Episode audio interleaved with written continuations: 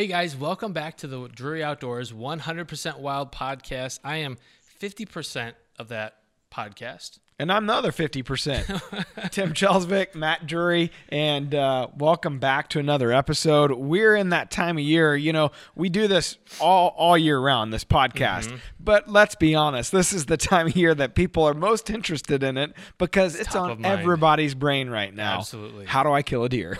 yeah, yeah. And, and people are killing deer. We're seeing in the DeerCast app, we're seeing so many great success stories. It's so awesome that folks are sharing those, and people are killing some thumpers too. So, and, and it's cool because with, with that, we're seeing a lot of people are uploading their content. We're mm-hmm. seeing their first deer ever, their best deer ever, their, whatever yeah. the case may be. Seeing uh, uh, a, a guy bring his wife out or, or mm-hmm. a, a, child for their first hunt or whatever. It's been really cool to see kind of the prog- progression of the whitetail season from across the country with these DeerCast yes. users. You know, the weirdest thing so far I've seen in our DeerCast user submissions there have been two pictures, and I hope this doesn't become a thing, but people are laying down next to their deer. Hmm. There's pretty, that seems like a like some something that came out of Instagram and that, yeah, that, we don't want to promote. It came from somewhere, but it's like what in the world? It's like uh, when like in the old days when people used to take photos at funerals. Yeah, it's I don't weird I don't get it. So we're gonna encourage people not to do that. Yeah, it's yeah. probably not gonna show up in the feed if you're. And and as soon as we get off this podcast, you got to show it to me. I want to see it. Okay. Darkly fascinating. Yeah, exactly. Well, you know, one of the really cool things I've appreciated about deer hunting is the fact that, that it's multidisciplinary. Like you not only if you're a bow hunter, not only are you an archer, but you pay attention to biology and geology and nutrition and all those kind of things. There's there's a lot going on. Yeah, and you got to break it down. I think a little bit uh, more granular. So how food plots how does the hunting terrain affect the whitetail movement structure uh, uh, bedding area those types of mm-hmm. things they play a huge part and i think maybe more than anything is weather Totally, right? Totally. And that kind of parlays us into today's topic and our guest for today. It's almost like you knew that we were heading that direction. Somehow I had a, a funny feeling. we're excited to have Dave Dombek. Dave is the expert senior meteorologist for AccuWeather, and he's joining us live via Skype right now. Dave, welcome to the show. It's a pleasure to be here. Thanks for the invitation. I'm excited about this. It's a new uh, new venture for me here today. I can say this: we probably won't have ever have had a smarter human being on this podcast. Probably true. That's He's legit. Well, and, and one of the, the, cool things, so in, in kind of the lead up to this particular show, we are talking with the folks at AccuWeather to coordinate all this. And one of the things we mentioned was we'd like to have someone to talk to that has a frame of reference for deer hunting because it's such a niche world and there's just a level of credibility that someone has. So, so Dave, why don't you let the listeners know kind of what your experience is as a, as a hunter and meteorologist? Okay. Well, I guess I'll start with the with the meteorologist first. Um, I'm one of those what we would call up in here in Pennsylvania in the Northeast um, a weather weenie. I love the weather. I've been interested in the weather since I was just a little kid, probably kindergarten, first grade or so. Mm-hmm. You ask my mom. I always knew what I wanted to be since I was in elementary school. I always wanted to, you know, study the weather. Yeah. That's that's what I've always wanted to do. Always interested. Always wondering why it's thunderstorming, you know, five miles down the road and not at our place. I have a log and I could go up in my attic to these. I don't know where it is. It's in some box somewhere, but I could show you uh, a record of the snowfall where I grew up in northeastern Pennsylvania. Uh, every year when it would snow, get my ruler, measure it, mark it down, tally it up for the season. I did that all through uh, elementary school and high school.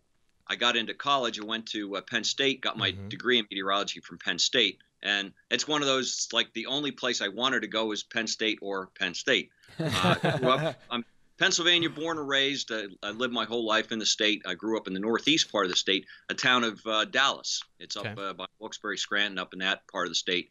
And then I went to Penn State, got my uh, degree in meteorology in 1980. Uh, but pretty much, I, that's where I wanted to go. I wanted they have they have an excellent program. They still do to this day. Um, and it's funny because when I was going to uh, when I went to Penn State, I had my next youngest brother try to keep the snowfall record up for me and keep the tradition alive.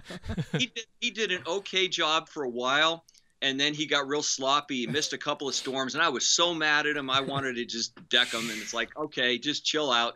You got to just. He doesn't have the passion for the weather like I do. He wasn't so a weather weenie. No. I have to just let that go. So, so here I am today. I started in 1980, and I've been here ever since. Uh, 38 plus years. That's almost unheard of today. Uh, staying that long with a with a company. So I like what I do. Um, I, I, forecast mostly in the Northeast, although mm-hmm. I look at the weather all over the world. But the northeastern part of the country is my specialty, and right now I do some radio, a little bit, uh, not as much as I used to years ago. Uh, the thing that I do mostly is uh, talk to. I'm kind of the behind the scenes guy with some of our big uh, TV clients um, in Philadelphia, New York City, and so forth. So that's the weather background. That's the meteorology part.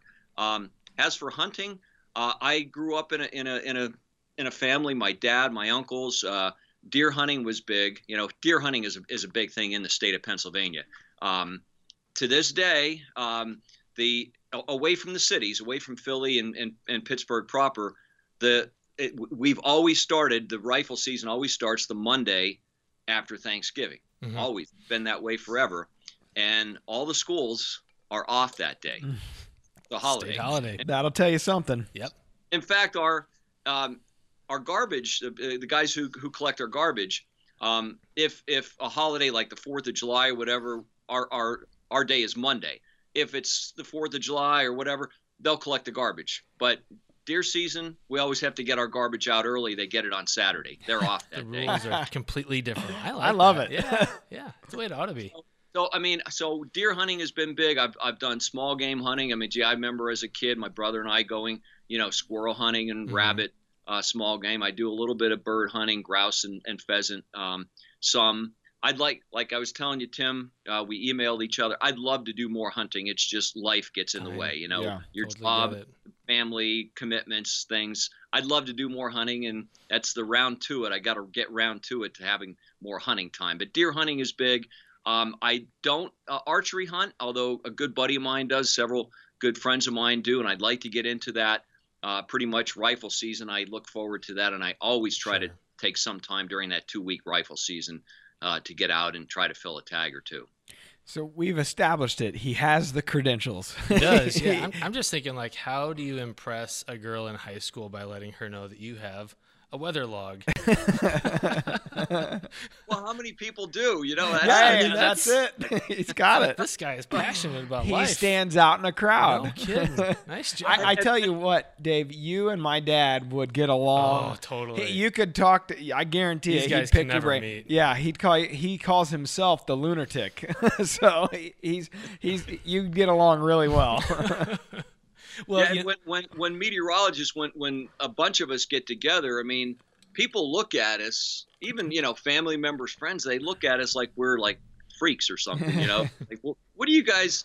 What are you guys doing? You know, what are you talking about? It's like you don't get it. You don't understand. Yeah. If you're not a, a weather weenie, you don't have you don't don't have the passion. You just don't understand it. Well, I love it because I think this really you know, this really uh, lends itself well to, well, we have a great question of the day. And we put a few things out there on social media to make sure we had some good quality questions for you when you jumped on. But we, really surprisingly got some really detailed questions that I think you're going to have a lot of insight for us mm-hmm. on. I don't know if we want to jump into any of that or what do you think, Tim? Yeah, yeah. So so let's let's do that. This uh, this question of the day comes from our listener Scott. And the question of the day is brought to you by the LaCrosse Alphaburly Pro. Tread lightly, hunt confidently. Hi, my name is Scott Davis from Gainesville, Virginia. Dave, could you explain uh, what factors in in weather patterns affect thermals the most, and how best to hunt them? Thanks. Yeah, I mean that that's a one of the reasons I, I really like that question is because I don't think I don't think everyone knows enough about thermals or even that thermals are a thing. Well, and it's hard. It's like the basic simple principle of it. Once you kind of hear that explanation, like Dad and Mark talk about it, it's easy in principle to start to understand. I think you know, mm-hmm. hey, when in the morning when the sun comes up, kind of the the the heat of the earth kind of has your thermals rising as the sun goes down. They kind of start fall, falling. Yep. But like to get it on a level of what Dave understands it and knows it by. I'll be curious because that's really the only understanding I have sure. of it. Mark and Terry, there's a little more intimate, but I, am looking forward to what Dave has to say here. Yeah, so so Dave, maybe you could start up by by giving your explanation of thermals and then digging into Scott's question. Well, and actually, what, what Tim had said that's a that's a perfect, a very a good uh, launching pad um, to start from as far as what a thermal is. I mean, think of the name thermal it means heat. It means it has something to do with heat. And the basic principle on any given day, how do you know? You look at your thermometer. How does the temperature rise? Uh, the the sun does not heat the air. The sun heats the ground or some surface at the ground, near the ground, and then that in turn uh, heats the air. So it kind of heats from from the from the ground up, basically. Mm-hmm. And as you heat the air, it it's lighter, and so it rises. Um, and so that's how on any given day, especially when there's there's little or no wind, the thermal, um, you know, the, the, the, air coming up uh, a mountain ridge in the mornings or in the evening when the sun sets and it cool starts to cool, then the air gets uh, more dense and it starts to flow down the mountain or the ridge the other direction. Um, that principle works every day if there's either light winds or no winds. Uh, the thermal situation, when you have, let's say, you have a, a situation where there's there's a strong, whatever direction the wind is, but you've got uh, you know a 10 knot or 10 mile per hour, 15, 20 mile per hour wind, that thermal situation is pretty much irrelevant um, because the it's the dominant flow at the time that's that's taking over. Sure. Thermal, you know, it still it tries to work, but it you know it's it's it's the it's the gradient winds the the prevailing winds at the time that really uh, take precedence so you know as far as that thermal you're right. If if i had the choice um, and it's a calm day or nearly calm day where do you want to be? Where do you want to set your stand up uh, would be at the top of a ridge in the morning because the air is flowing uphill and and deer trying to come up they're not going to get scent of that uh, of you. Uh, you know, the opposite in in the in the evenings, uh, late afternoon and evenings. Um, but again, there's local effects. There's the the shape of the terrain. There's how high you are. Sometimes there's a case where uh, what we call the mixing layer, how how how deep um, the the air mixes through. Is it only a thousand feet you're mixing through, or is it a five thousand foot layer near the ground that you mix through? So uh, a lot of that is is is very important. What what's your elevation? If you're hunting out west, I mean, a lot of elevations, even in the valleys. Like um, my daughter went to uh, University of Utah, Salt Lake City, mm-hmm. right in the city down in Salt Lake. It's like 4,200 feet. There's nowhere near that elevation here in Pennsylvania. Um, so you know you got to know your elevation, and that's another another key factor there. So a couple questions for you that I have when it, as it pertains to thermals that I've always wondered and just wasn't brave enough to ask Mark or Terry. here so here we go. We got an actual expert. So how do how does the barometric pressure play into it? Because we always talk about you know with with deer. You know, you start getting above that 29.95 and rising uh, barometric pressure, and it, it helps deer get up on their feet and start moving. So, if you had a really high pressure afternoon hunt where the pressure is rising, would that discount and there's little to no wind and so your thermals are dropping would the pressure still kind of bring your scent up or not?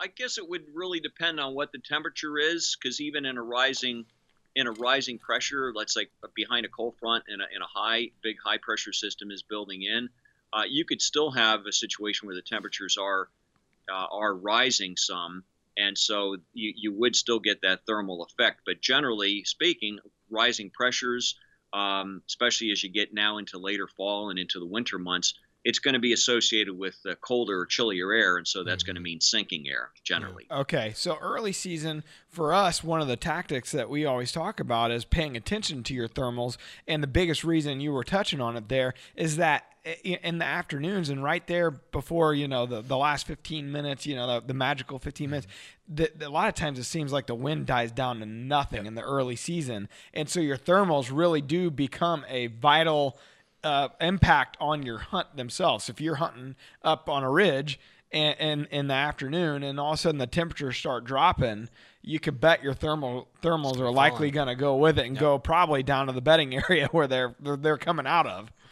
Yeah, and that that kind of goes along with the idea that early in the season, September even into October, you could still have these these big Bermuda highs in control and not much wind in the atmosphere through the whole column, and so it does tend to be a you know a calmer period with winds. Uh, but you get later in the season, the jet stream is strengthening and and and coming southward. You get the faster moving uh, systems, fronts and and and low pressure systems and so forth, and so you just get a lot more movement of the air just with weather systems going through. The later into the season you go. Mm-hmm. Now, I've always, I've always in my mind conceptualized thermals as a passive influencer on your scent profile, and the wind as being a more aggressive influencer in terms of the direction that's pushing. I think you mentioned that when you're talking about like if you got a 10 mile an hour wind, that's probably going to counteract the effects of thermals. But where is that line of, you know, is it a two mile an hour wind or, you know, what is that line where thermals can become a stronger influencer and kind of over kind of supersede what the wind's doing? I would have to say, uh, and I this is just a guess on my part, but it would definitely be less than 10 mile per hour winds. Okay. Uh, uh, in, on average, and it might even be less than six or seven miles per hour. Okay. One of the one of the questions that we got from our um, our social media crew was uh, was really around how wind is forecasted because and this has happened to me multiple times. I kind of gotten to the point now where i wait till i get to my hunting property to figure out what direction the wind's coming out of because out of all the variables in my forecast it seems like wind tends to be the most squirrely. Now what's your how, how is wind forecasted and how accurate is it typically? Here's a, a quick and dirty way uh, that I would, as a meteorologist, um, if I knew nothing else and I just looked at a at a surface weather map or a projected surface weather map, and the tighter the gradient in pressure is, um, isobars is going to blow between a high pressure and low pressure.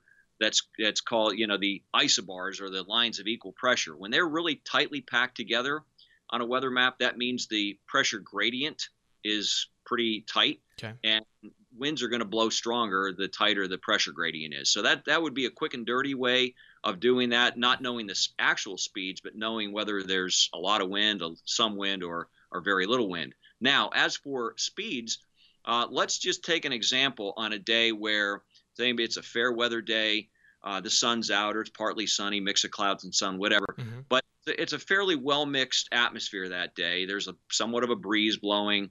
And th- we look at what's called, and I don't know if you guys have ever heard this term, skew T log P or soundings. Oh, every day I talk about that. we I, just, I, don't. Sorry, we were just talking about it. Basically, what it is, it's it's a it's a vertical slice of the atmosphere. Oh. Um, and and you get the actual soundings where they launch the weather balloon at various sites throughout the country, throughout mm-hmm. the world. Um, and what it does is it measures the temperature, it measures the humidity, the winds at different levels. But then we also have model data from the various computer models that any site on that map, any site in the US or North America, for example, mm-hmm. you click on that point and it'll plot up a, a, vertical profile of the atmosphere at that point.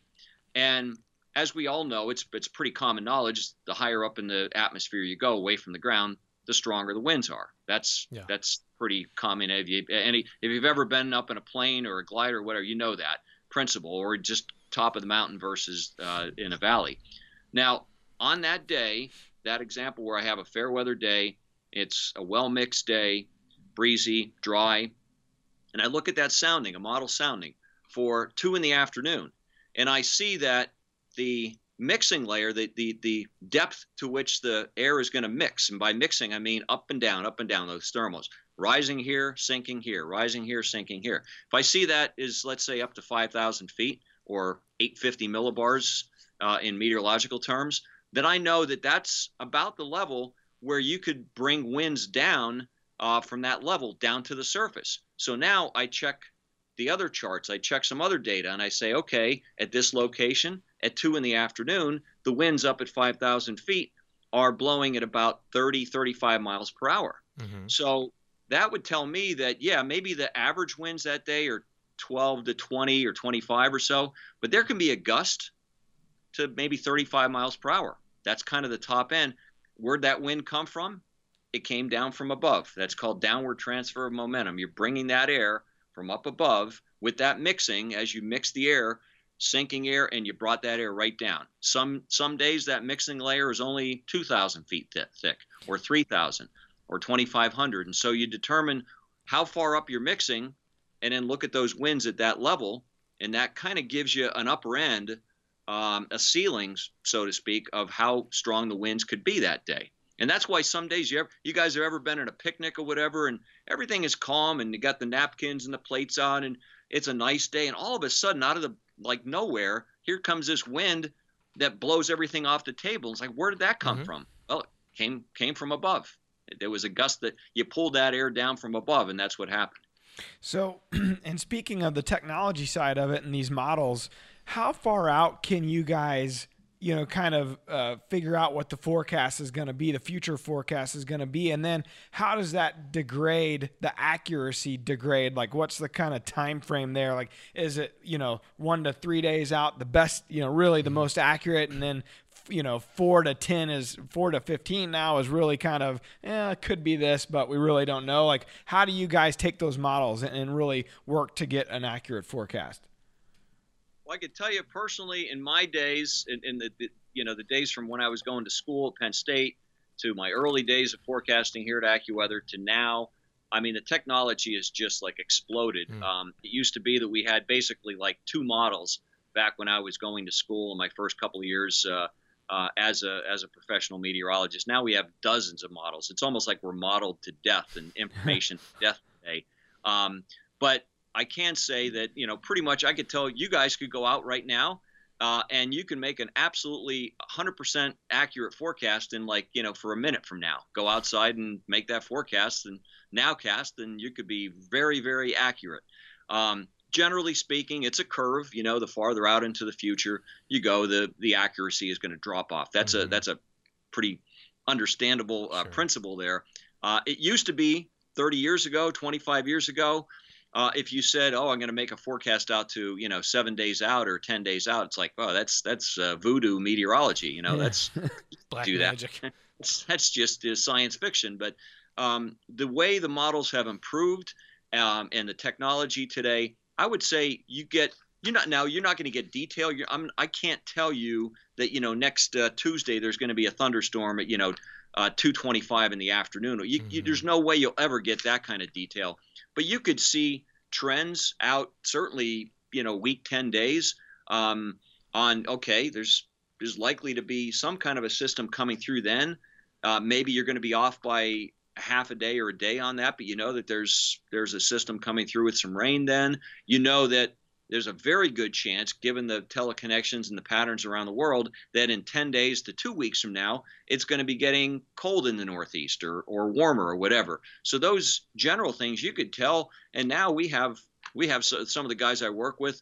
Uh, there's a there's a whole team here that they forecast long range. They're going seasonally. They're going, you know, they're forecasting for like next spring already. At least some general ideas for different parts of the country. Wow. So um, again, they're very general but you, you could give i would i would say you have a fair amount of detail out through three four days and at least some de- detail at least the general ideas pretty in a, in a pretty good sense out out to about a week or 10 days.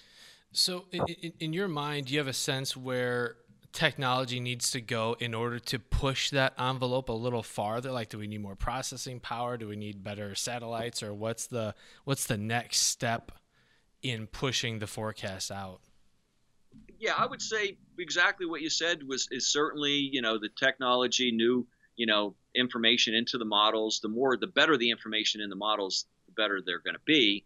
Um, uh, satellite, radar, all that information you feed in. However, you're never gonna you're never going to lose the human touch. Um, mm. And that's where forecasters, our role uh, as a forecaster, is going to change going forward. Uh, we know that the models are getting better and better. Uh, but there's always that, you know, how is it going to affect uh, the people, you know, Yeah. the public, uh, the the impacts. What what am I going to feel? What what you know? Um, is it going to affect the morning rush hour, or the snow, or is it going to be the evening commute? Uh, you know, things like that. So, you know, the impact, um, not just personally, but also economically, and all the other ripple effects from there. How these uh, systems are going to affect uh, uh, the public. Yeah, well, w- one of the things I, I know that, that we were Matt and I were talking about earlier were the old farmers almanacs. And I think they're still around, but just kind of curious were those, and, and those were being published before we had modern computers and everything. So, what went into those, and how accurate were they? And are they are they just kind of a throwback now that people do for nostalgia, or because they seem like people lived and died by it. and it felt like it was a f- pretty accurate. I mean, I remember growing up in you know in the '80s, and Farmer's Almanac was what they talked about all the time. And Sure. you know what? Well, we're we're scheduled to have a, a hard fall or a hard winter or whatever the mm-hmm. case may be, a wet spring or you know a drought year or whatever. Well, that's that's a good question, and I, and I know there's the different almanacs. There's the old Farmer's Almanac, the original, kind of the, the traditional one, and then there's the Farmer's Almanac. There are other almanacs out there. Um, I actually, and I won't give the name, but I actually know one of the persons who works on the forecast for the old Farmer's Almanac. Mhm. Uh, personally, I know him, and they actually he has his forecast finalized. Like it, usually, the Farmer's Almanac is uh, it's released in like late summer. It's August, September, around in there for that upcoming year. Okay. Um, and he has to have his pretty much everything finalized by like April. oh my, Um, and I know some of the things that he does, and I think even going way back, uh, what some people it, going back in you know the early 1900s and maybe 1800s, however long uh, uh, the almanac's been around, um, what they would do is they would they would use analog years. Uh, they would say, okay, in this year there were, you know, there were 10 tropical storms and hurricanes. Um, it was a it was a cold spring, early spring, and then it got really warm in, in May and June. It was a very wet summer. It's you know, so they look for patterns and similarities of certain years that matched up. You're never going to get an exact match ever, Mhm. uh, but they get they get those analog years, and then they they say, okay, well, what is the closest match? Huh. You know, uh, going into 2018, 2019 winter, what's the closest match? Is it 94, 95? Is it 02, 03? Mhm. you know, and so they wait. Now we have a lot more technology today that we could put that on spreadsheets and so forth and look at all the global patterns Sure. that um, terms that you guys I'm sure have at least heard of like El Nino, La Mhm. Nina, um, you know, and, and some of these teleconnections around the globe. And so we try to find the best. They try to find the best match, and then they go from there. They say, okay, well, in 1994 it was this in December, so they go similar.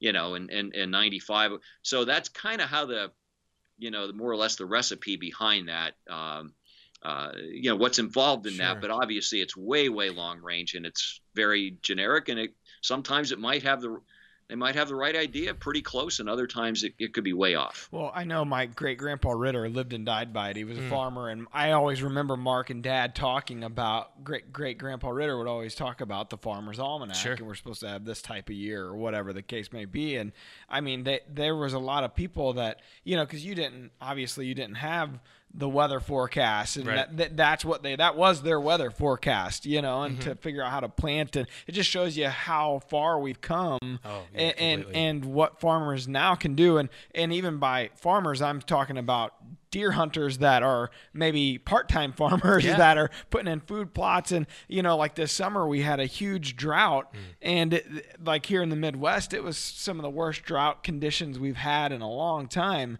And then this fall or late summer early fall we're having flooding everywhere. It's like mother nature is on Make up your menopause or something. I don't know what's going on. It's all over the board. She's hot she's cold. What's what's the deal here Yeah, and you and you were saying about how you guys had drought out there. We couldn't shut off the rain. I mean, we couldn't shut the spigot off here in, in the Northeast this this summer. It's we're working on. I think we have here in State College, Pennsylvania. I think we have to get like seven inches or six and a half inches for between now and the end of the year to have our all-time record wettest year. wow Um, and it's just crazy. I mean, I've never seen a summer so wet here, just persistently wet, wet, wet. Uh, the groundwater has come, uh, it came up so far that you had standing water in fields and that that never went away. It had to evaporate from above because it couldn't sink down into the ground. The the groundwater was so high. So it was like, you know, think about this principle. There's there's the same amount of water around the globe all the time. It never changes.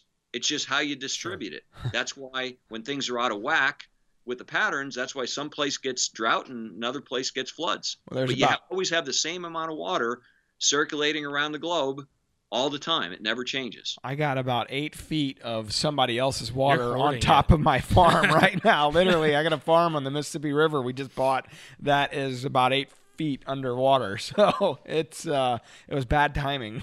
You've got your allocation and then some. Yeah, and it's it's just crazy to think about how you know the ebb and flow of of the weather pattern mm-hmm. and you know you try to manipulate mother nature the best you can and say all right we're going to time our food plots on this weather front coming through we rush rush rush get them all in yeah. you might get a timely rain couple weeks you need you know you need the sun to help help them grow, and then we got too much rain after that. Yeah, they're it's all just underwater. hard to find it's, the right balance. It's uh, I I would hate to be uh, a full time farmer. I wouldn't make it. I'd yeah, be stressed out to them. yeah, it. your your actual livelihood mm-hmm. depends on it. That stressed me out to no end.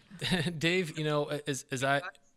Uh, I would say that's a good point about being a farmer. I mean, I, I have a garden. I do it hobby. I love, you know, getting in the dirt and, you know, actually being able to eat stuff from my garden. I have a, it's not a huge garden, but I take pride in it, you know, with what I could get out of it. But when something goes wrong, whether you know whether a rabbit uh, uh, crawls under your fence and, and and pretty much wipes out your you know your your your lettuce and your um, you know your beets or whatever, or you get you get some kind of a blight or you know there's just so many things that can happen, or it's dry dry and, and you didn't get a chance you're out of town you didn't get a chance to water your cucumbers and then they dried up and you, you lost your cucumber crop and all that things that could happen. And it's like you know it's okay life goes on. I lost you know whatever out of my garden and life goes on. But imagine being a farmer and that's your livelihood. So really mm-hmm. you, you, get to appreciate that you know yeah. what they go through yeah so, uh, so near one of my deer stands right now, there are a couple persimmon trees that have ripe persimmons, and they're kind of a treat for me. I usually swing by and pick up a couple and, and eat them on my way to the stand. Um, but there, there's the the old saying about being able to forecast what kind of winter you're going to be having by the shape of the persimmon seeds, and I'm wondering, is is there anything to that, and or are there other signs in nature that you can use to kind of give yourself a general idea of what are you going to have a hard winter, or is it going to be relatively warm?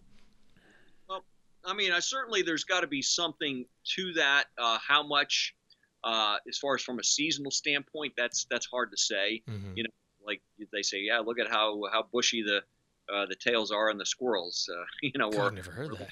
nuts they're they're storing up this year, or whatever, and it could just be because it was a big nut crop, and mm-hmm. you know. Uh, I know, of course, going back as a kid, you know, the whole woolly bear thing. You know that that that uh, if you looked at a woolly bear, the ones that are brown brown and and black. The caterpillars. If one, if you saw one that it was like it was it was uh, black on one end and brown in the middle, and it's like okay, well that's that's going to be a hard start to the winter and mild in the mid in the middle. And, wow, and that's detailed. detailed. Yeah, that's a future cast. Let me go consult my larva, and I'll be right back and give you your long range forecast. Or if you found one, if you happen to find one that you know, when I was a kid, I found one that was like all black. It's like, yeah, good winter, a lot of snow. So, but no I, school. I think there are certainly from uh, seasonally. I don't know what the verdict is. You know, only only the man up above knows that. He's mm-hmm. he's the creator of everything, and he knows how how animals work and everything, and yeah. how how that work. However, I do know in a, in a short term thing, and you guys as hunters, you know this, that it just seems like when a storm is coming, um, you know, it, it seems like animals are in more of a feeding mode uh, and maybe more aggressively sure. and more uh, earlier than than they would normally. If a storm's coming, you're going to see deer maybe getting out in the fields a little earlier, and they're going to be you know eating more. And of course, if it's really stormy, they're going to be bedded down. They're not going to be moving some. So I mean, there there are things that you could kind of get get signals on in the short term, in the next day or two. Um, you know, from from uh, nature. Mm-hmm. Are there many uh, studies out there regarding just kind of what, say, the moon? You know, that for whitetail hunters, and I think even you know fishermen or whatever the case may be, that that the moon mm-hmm. plays a big part. People that work in the emergency room. yeah, yeah. If it's a full moon, it's a busy it's night in the ER. Yeah. It's it, it seems like that does has some effect on you know what the Earth's population is doing. Is are there studies, or is that something that in in in your world you guys actually think about and give credence to? You know, I, I, I have I've noticed uh, in certain you know stages in that you know whether it's the rut, whether it's um, you know timing of different things in nature, even fishing tables, and you look at that a lot of a lot of it is uh, goes and flows in with uh, uh the lunar uh, cycles, and there mm-hmm. certainly is got to be some. It, I mean, you figure the the, uh, the moon affects tides. I mean, there that's a that's a, a established fact. We know that that it has an effect on tides. Generally, tides in the ocean and bays and so forth. They they're uh, they're at their highest. They tend to be higher than than they normally would be, or other times right around a full moon or a new moon. Uh, that's just part of the cycle. And so, so the moon certainly does have effects on different aspects of, of life and, and nature um, on the earth, uh, and it and it certainly would have to have some uh, effect on on white-tailed deer or whatever the uh, wildlife you know we're out hunting. Uh, I'm not. That's kind of out outside of my my expertise. Um, but I I I I've noticed on certain days and you know whether I'm going into my stand in, in rifle season, or whatever, and maybe I'm going in in the dark and it's all it's a full moon or right after the full moon. Um, it, it seems like sometimes maybe it's just my imagination, but I, I think I see more deer on those days than I do, you know, when it's when I'm walking in and it's dark and it's another cycle sure. of the moon. But uh, again, how much effect that has, that's that's a really good question. I don't know if we really have the answer. I know you did have a, and I wanted to follow up with something, Tim, that you had sent me about the the waxing you know, oh, yeah, the, yeah. Wa- waxing, waxing just simply means it's increasing, it's growing. And I actually looked at that. I actually looked at the like a, a Webster's definition, and it's pretty. You know, it's actually pretty basic. It's uh, wax is to increase in extent, quantity, intensity, or power. Um, another definition, um, it actually meant to fill in the crevices. So when you think about hmm. it, what is you know a waxing moon? It's it's it's increasing in size, and the crevices of the moon are being filled in. So that term is long. I mean, it's been around for for ages. But waxing is increasing, waning is a decreasing moon. Dave did research before the show. He's the that's, first that's one. great. Let's mark this down. did well, my homework. yeah, thank you. Well, Dave, what do you think that this winter holds for us? Kind of in general, a lot of our whitetail hunters in the Midwest, but we have listeners all over the country that whitetail hunt. What it, can you can you give us kind of a snapshot of what we're looking for winter 2018?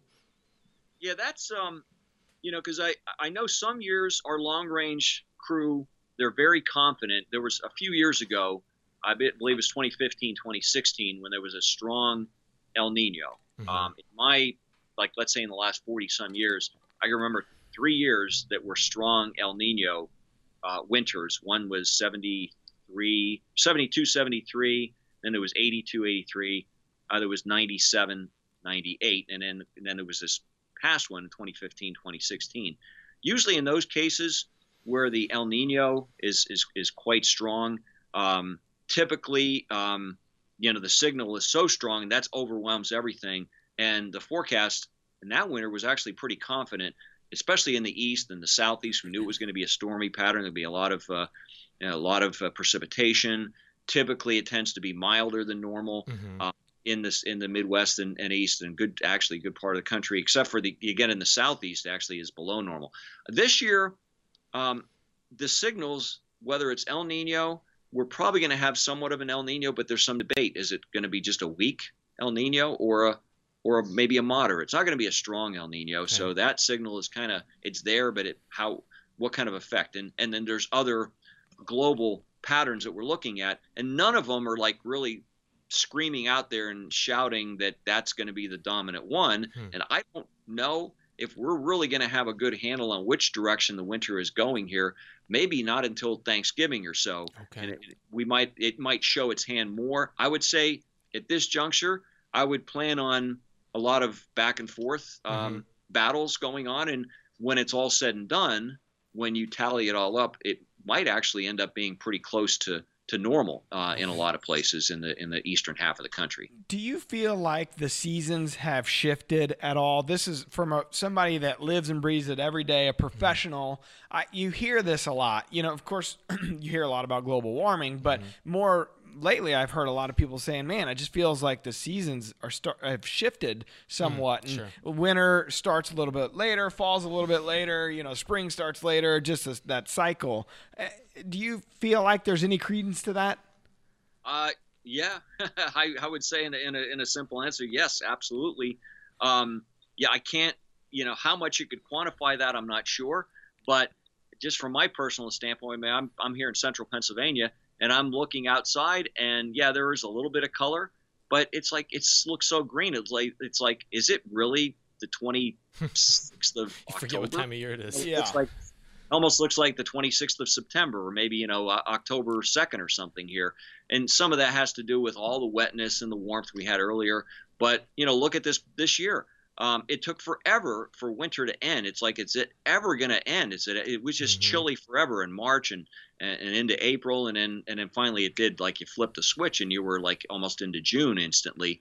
Um, and then of course this year in September and into the early part of October, it's like it, it was endless summer. We had we had more warm, humid weather. It's like, is it this is like August, isn't it? No, it's October, or whatever. So, um, and I know from his personal standpoint, I used to keep log of uh, when I would see my first robin. No. And it used yeah. to be, it was almost like clockwork where I lived in central Pen- Pennsylvania here. I would see my first robin almost always, it would be the second week of March. Mm-hmm. Uh, I think my average date was like the 10th or 11th of March. And then all of a sudden, like in the last 10 years, that's shifted way earlier. And I'm seeing my my first robins usually in late February. So take it for what it's worth. But that's hmm. that's the, that's where the rubber heats the, meets the road. That's that's real stuff going on that I'm observing. So I'm I'm not tracking there because I would assumed they would if we were feeling like the winter is pushing later that you'd see them that you'd see the robin for the first time later, like later in March. So why earlier? Do you think? Yeah, yeah. So I, that's that's a good question, and you know what it could be. Uh, it and, and there are some robins that'll winter over, not many. A lot of them, you know, in this part of the country, they do um, they'll travel south.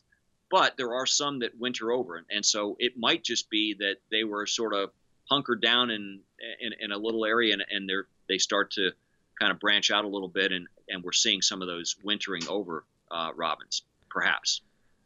That's pretty. That's pretty interesting, and that's cool that you kept not just weather logs, but but kind of nature logs Robin as watch. well. Yeah, I like that. That's neat. Yeah, it, it's rare to find people who are as in tune with natural cycles as hunters and anglers. Uh, but and farmers, really. And farmers, yeah. And, and, and I don't know why I didn't think about folks that were into meteorology.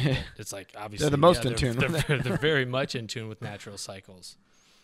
Yeah, no doubt. And and like I said, it's um, I mean that's some that's been a passion of mine, and and certainly um, you know when I'm out hunting and you got some quiet times going on and you're you're it's it's it's real quiet and, and I'm you're not seeing anything then I'm you know I'm I'm always looking at the sky. I mean mm, always. You ask sure. my wife when we're driving down the road it's like get your eyes back on the road. And I'm looking at a you know a thunderstorm cloud out you know. drive. it's a cumulus it's, it's, it's my passion. I can't, you know, not look up at the sky and look at weather and, and so forth. And now I've actually I've actually graduated. And I have a I have a smartphone. I have a I had a Whoa. dumb phone up until about a year ago, and now I have a smartphone. So I'll be on my stand checking radar this year. well, it's interesting because you know, for a weather person, you're you're constantly looking around at, at what's happening with weather conditions mm-hmm. as a mm-hmm. deer person you're constantly looking around trying to think i wonder if you know in that little wood you know wood lot right there what if, if there's something bedded down yeah. or like that's it's just doesn't Never matter ends. what your passion is that's what you think about all day mm-hmm. every day and one last question before we go here i wanted to know what exactly causes a change in pressure. Because we, we like I, I, mentioned it earlier we put so much emphasis on barometric pressure and, and deer mm-hmm. movement. What's the kind of the professional reason why pressure changes up and down and, and what causes it? I mean probably the simplest answer is uh, it's a it's differences in heating. Um, as you as one place gets hotter or warmer than another, you create boundaries, you create fronts, um, and as anybody has ever been in a cold room, maybe you had the heat turned off and the rest of the house is warm, and as you as you, if you open up that door, what happens to that cold air? It always rushes out toward the warm air. It's not mm-hmm. the opposite. The cold air always, you know, it, it, you go from from high pressure to low pressure, and so cold, colder air is higher pressure. It's more dense and and and and just the opposite. Uh, when you heat the air, it's lighter, and so the pressures are lower, and so it's just a, a difference in heating.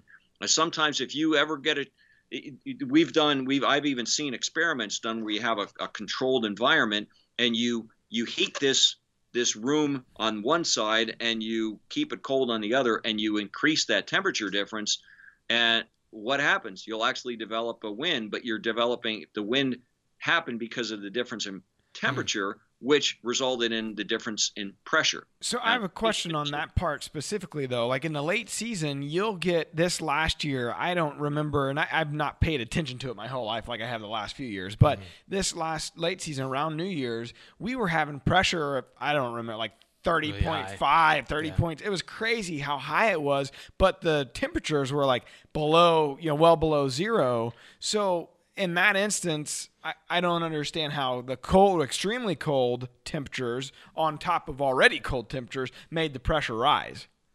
Well, look at it this way. What's what's pressure? Pressure is uh, basically it's like you're. It's kind of in a way it's it's the weight of the air, and so isn't cold air more dense? The colder it is, the more dense it mm-hmm. is, and so you know the higher the pressure is, you got more weight uh, of the atmosphere, and so that's that's why the pressure is higher. But generally, yeah, if you have if you if you see if you didn't even look at your temperature, your thermometer, and you looked at your barometer and you see that it's like like you said 30.5 or 30.6 whatever ridiculous you know that that's got to be a very chilly or more likely a very cold arctic air mass hmm. uh, and that high pressure system probably originated up over the yukon or the northwest territories or something gotcha uh, so I know Matt, you said one last question. One, I, one last. One, yes, and it has to do. You mentioned getting a smartphone. What is the? Is there a, a, delay, and if so, what is it between the results I see on my Doppler radar on my phone versus real time in the world? Yeah, that, and that's a that's an excellent question, and I really think it depends on on what app mm-hmm. uh, you have on your phone to get radar. Uh, I know AccuWeather's app is is is pretty uh, fast. It's maybe within two or three minutes on average. I think that the answer to that is on the low end, it could be 90 seconds to maybe two minutes, okay. um, real time. Uh, on on the on the upper end, I doubt that it's more unless something really is wrong. There should never be more than like an eight or ten minute lag.